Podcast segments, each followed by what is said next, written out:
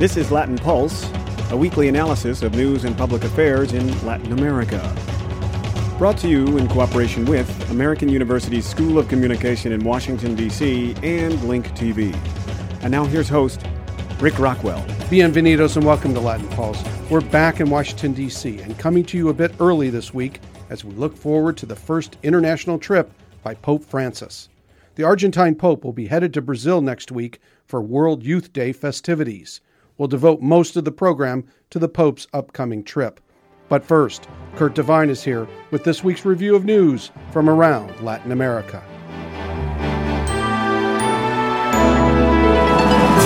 The Cuban government admitted ownership of weapons found aboard a North Korean ship that Panamanian authorities stopped before it entered the Panama Canal. The ship was carrying arms from Cuba, such as missile parts and aircraft equipment for repair in North Korea. Cuban authorities say the weapons are obsolete, but some analysts say they could be used to upgrade modern air warfare systems. Panamanian drug police found the weapons buried under sacks of sugar. United Nations sanctions prohibit the transfer of weapons to North Korea in an effort to deter its nuclear program. Spokesperson for the U.S. State Department, Patrick Ventrell, outlines the violation. Any shipment of arms or related material would violate UN Security Council resolutions 1718, 1874, and 2094. Cuba released a statement reaffirming its commitment to nuclear disarmament and international peace.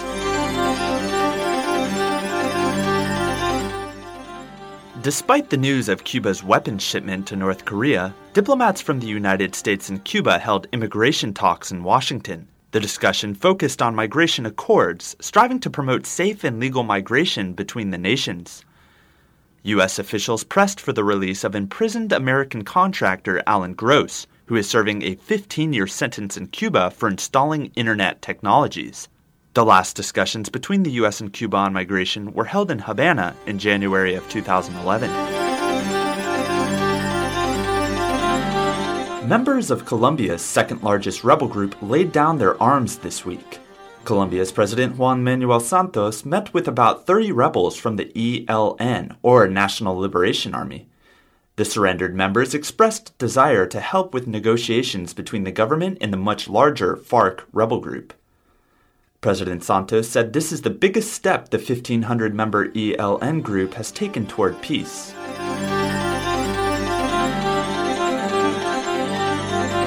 Mexican security forces arrested one of the nation's most powerful drug cartel leaders. Miguel Ángel Treviño Morales, known as Z-40, led the violent Zetas drug cartel. Two Mexican Marines captured him outside the border town of Nuevo Laredo while he drove a pickup truck with $2 million and 8 guns inside. Mexican Government Secretary Eduardo Sánchez describes the charges against Treviño. Está acusado de delincuencia organizada, homicidio. He's charged with organized crime, homicide, health crimes, torture, money laundering, possession of firearms for military use only. Treviño was notorious for pouring gasoline on his victims and burning them alive. His capture could lead to a wave of violence as other cartel members fight to succeed him, but it marks the highest profile arrest since President Enrique Peña Nieto took office in December of 2012. Treviño's predecessor and former leader of the Zetas cartel, Roberto Lasgano, was killed in October of last year.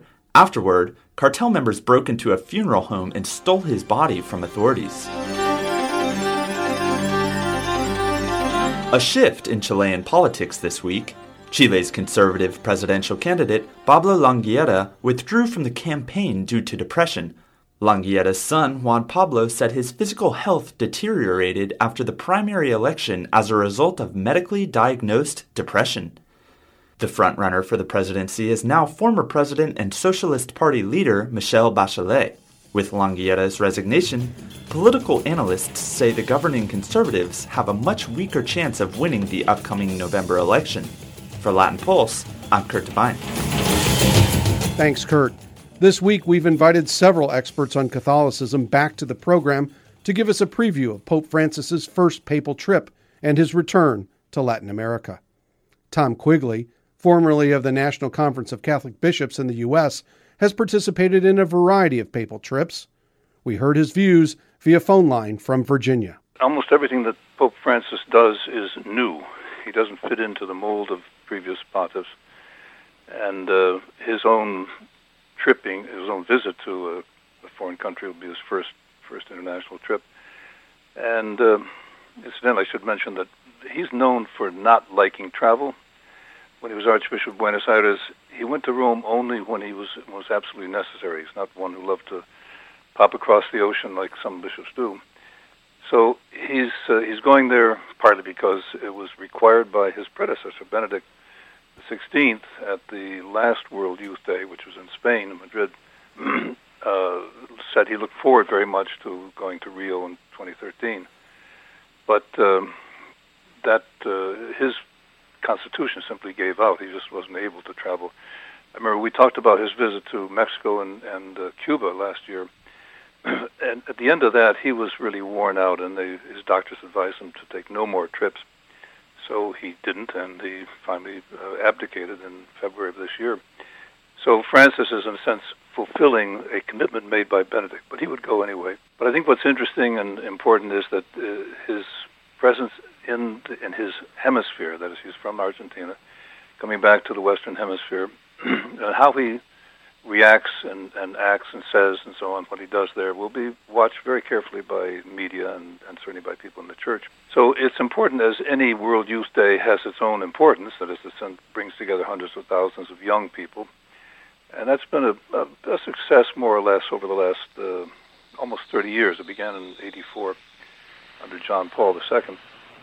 Every two or three years, they have these meetings in different parts of the world, and hundreds of thousands of young people come together, and they really make it up. John Allen, a journalist, called the Catholic Lollapalooza. It's a big get-together, and I think most of the people who attend it, who call themselves pilgrims, find it a very moving and even life-changing experience. Going to Brazil has a new characteristic to it this time because of the protests that began mostly in June, began even earlier than that, but especially last month. June was a terrible time in Brazil. Some people were killed, lots of damage to property, and certainly a lot of economic loss in terms of goods and services being curtailed. But that's largely abated, and I think the general view is that it's going to be okay. The Archbishop of Rio recently said that he thought that the protesters and the pilgrims on the World Youth Day had similar goals and visions. They wanted a new society. They wanted a new break in terms of the economic and political relationship to their governments. And they all oppose the corruption that is so endemic in Brazil today. So it's going to be played out on a world scale. And Brazil will be very much back in the news in the next week. You've already pointed out the symbolism of the first Latin American Pope making his first international trip back to Latin America. But Brazil itself holds some significance here, too. If I'm not wrong, the largest population of Catholics of any country in the world now, mm-hmm. and also a place where we see other religions encroaching on Catholicism as far as its popularity. And so how important is this trip for that relationship? Yeah. It is the largest, just in terms of numbers of Catholics in the country, in the world, largest country. It's a huge country, of course, 90-some million people. But one of the phenomena that's been commented on a lot over the last decade or so has been the encroachment of Pentecostal religions in Latin America generally, but in Brazil in particular. And that's certainly very true. It's a phenomenon that has been noted all over the country. There's an interesting scholar, I think it's at Dartmouth, Andrew Chesnut, who's done a lot of work on the Pentecostal movements, including what he calls the Catholic Pentecostals, the charismatic.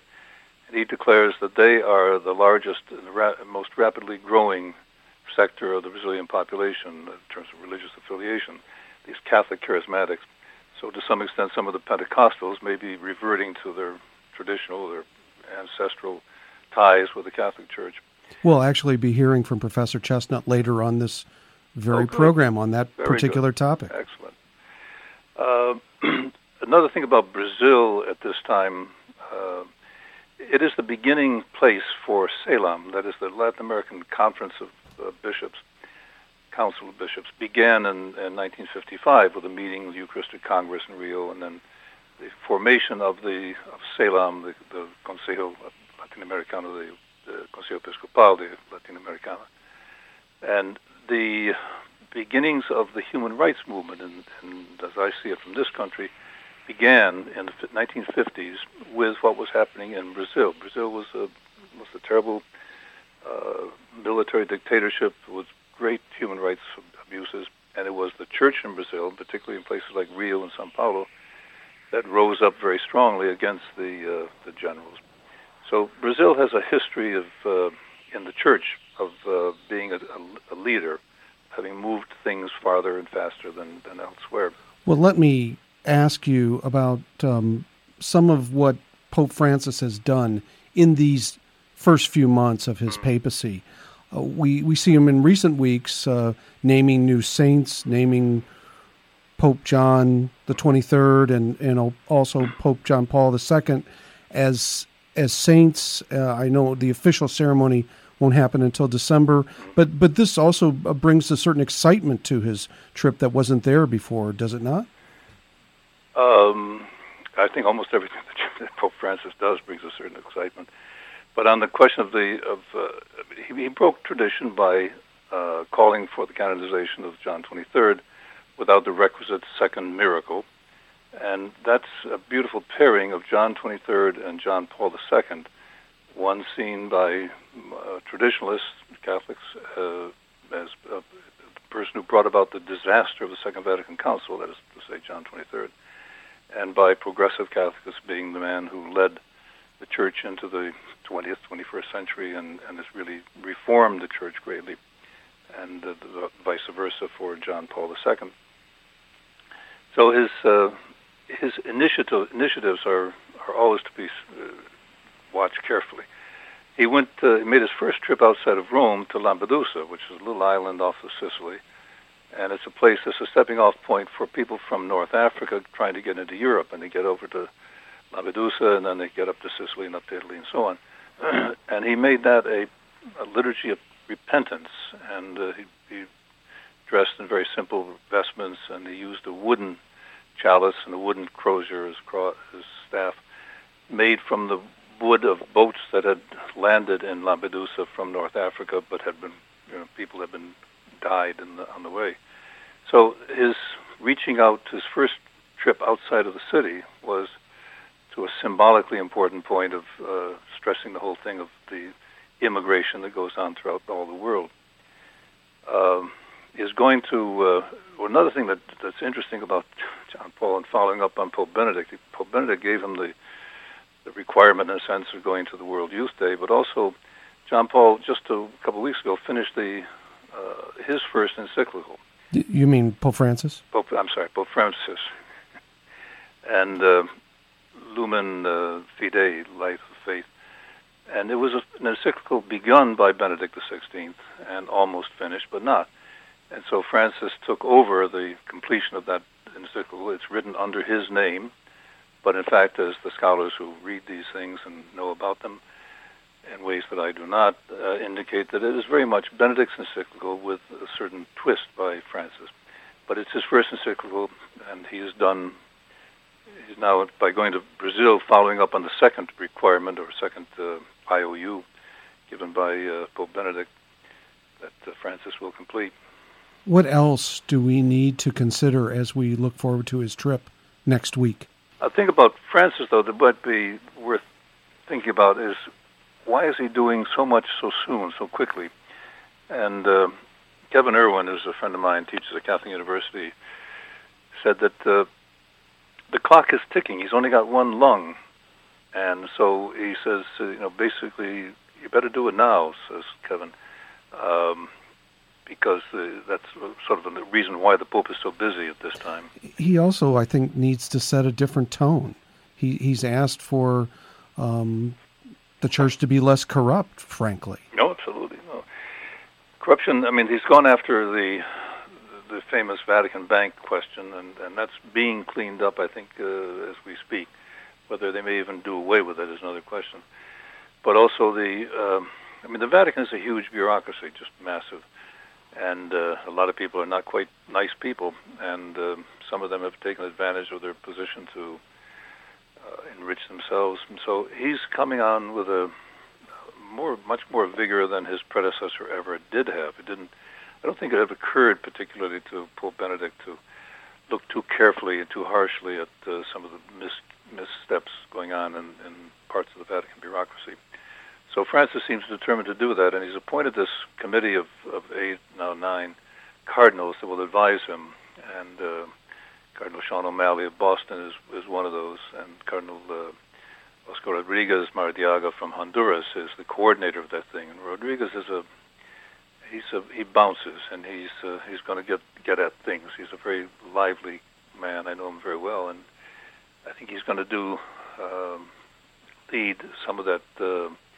Those efforts to really clean out things and see that things get back on the right track. So there's a lot of things happening in a very short period of time without a lot of going through a lot of bureaucratic steps. He just simply says, I'm the Pope, so we'll do these things. And it's very refreshing to see this for me. He's actually acting like a Pope. As somebody said, he popes very well. Well, thank you. Tom Quigley, formerly of the National Conference of Catholic Bishops, our guest today on Latin Pulse. Thank you very much for joining us. Thank you, Rick.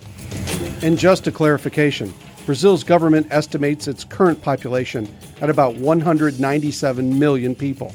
In the 2010 census, 65% of the population identified themselves as Catholics.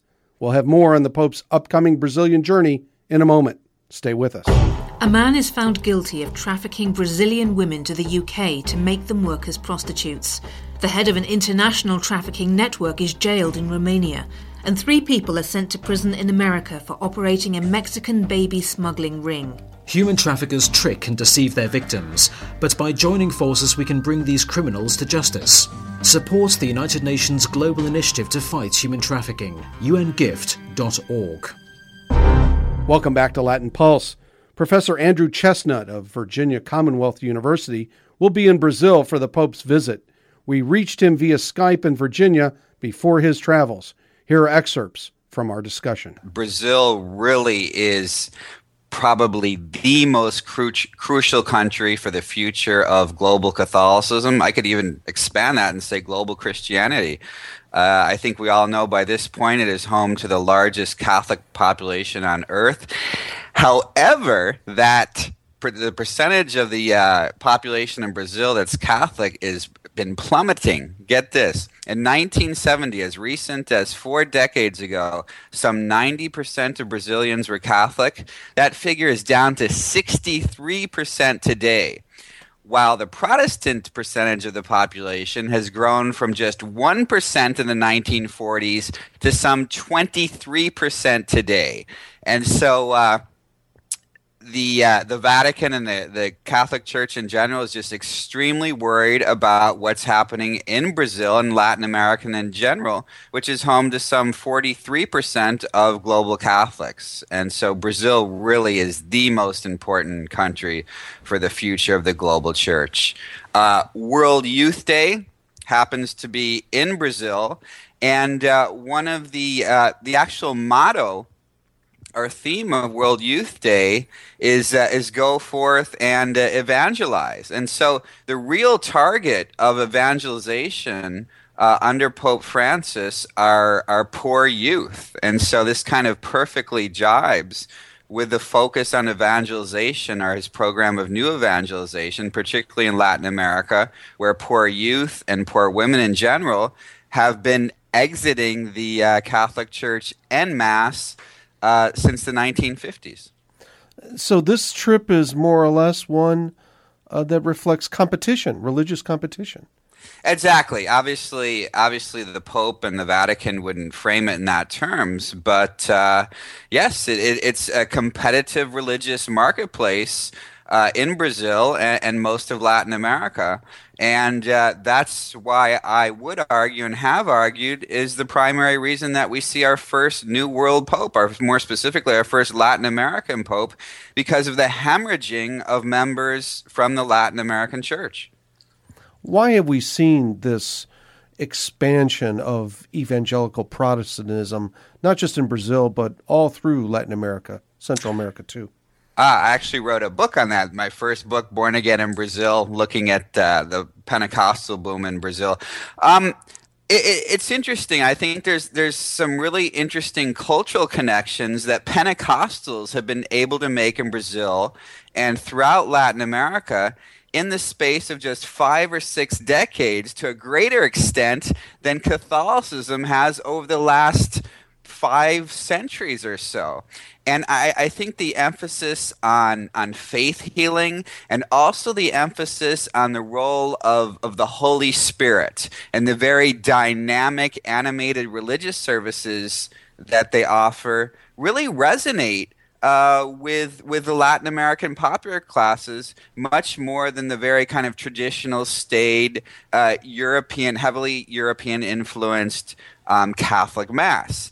However, and I'm probably anticipating one of your next questions. However, today in Brazil and throughout much of Latin America, the most dynamic movement within the Catholic Church is the Catholic Charismatic Renewal, which is basically the Catholic version of Pentecostalism.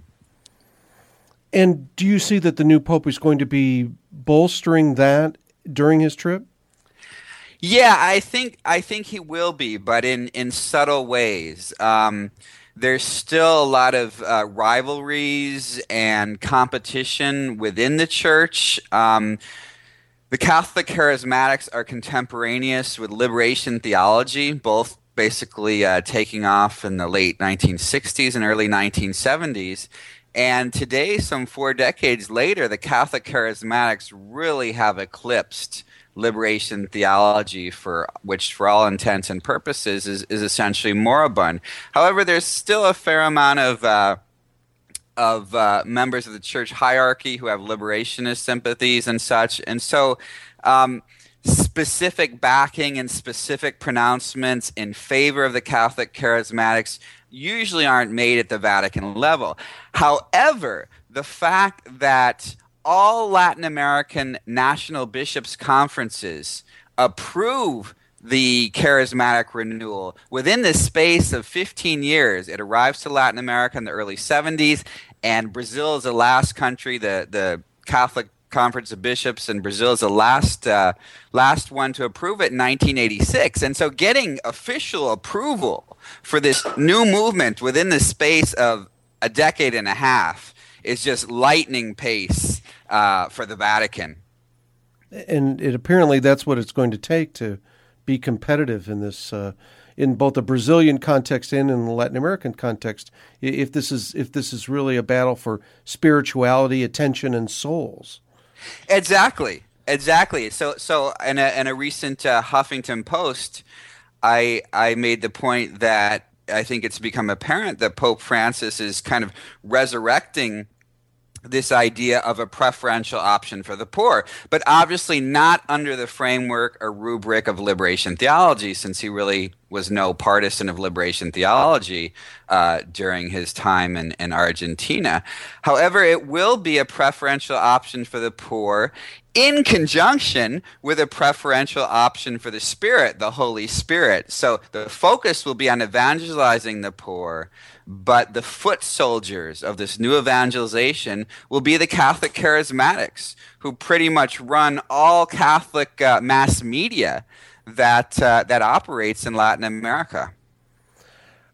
We see that this Pope is full of surprises, and it's very difficult to predict what he will do, but he's noted already for his honesty and his down-to-earth mannerisms.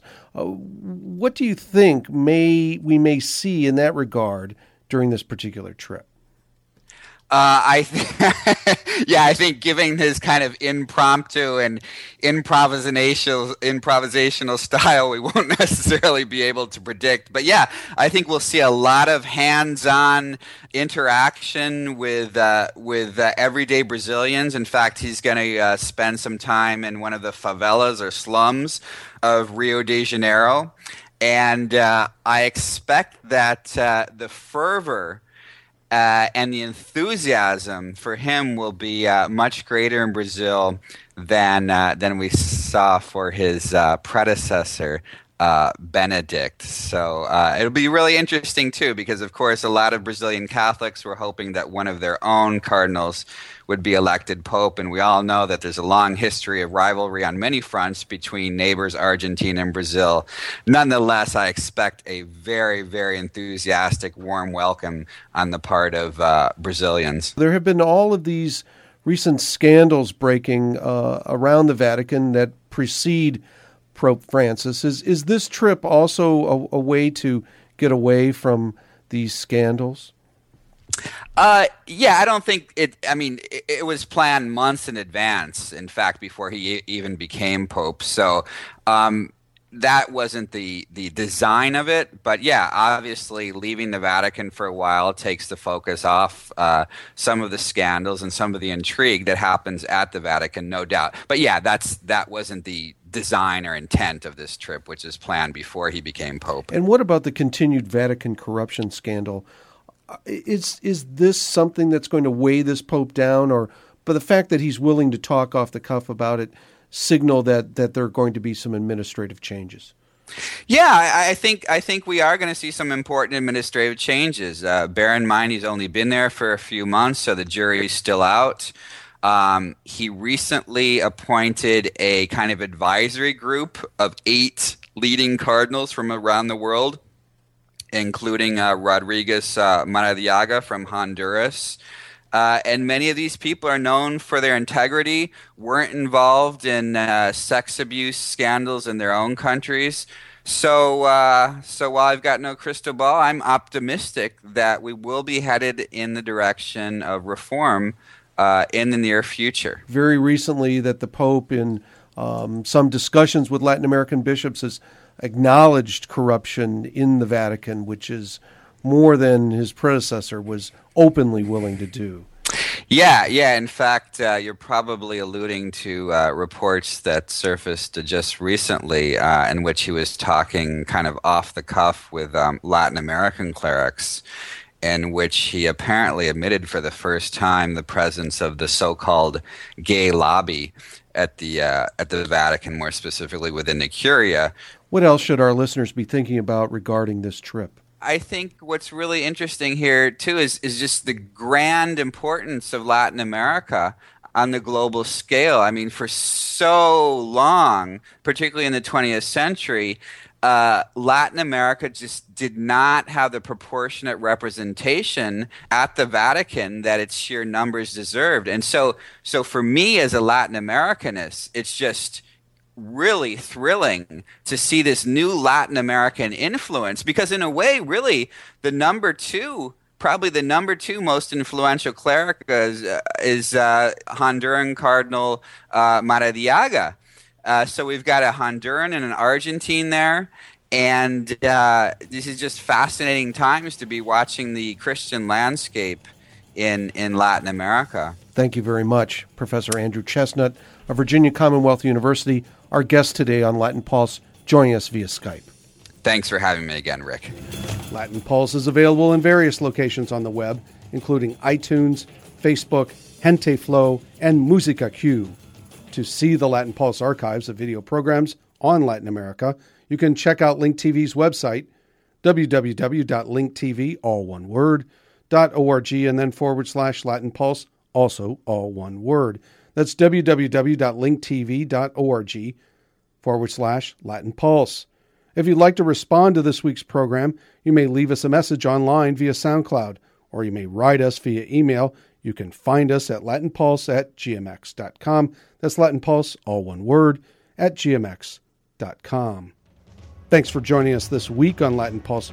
For our entire team, associate producer Curt Devine, and announcer Victor Kilo. I'm Rick Rockwell. Escúchenos otra vez. Gracias por su tiempo. Latin Pulse is sponsored by the Center for Latin American and Latino Studies at American University. The program is produced at the university's School of Communication with the support of Link TV. Theme music provided by Link TV with additional music from Canary Productions and Bath Time Music Publishing. This program is copyright 2013, Las Rocas Productions.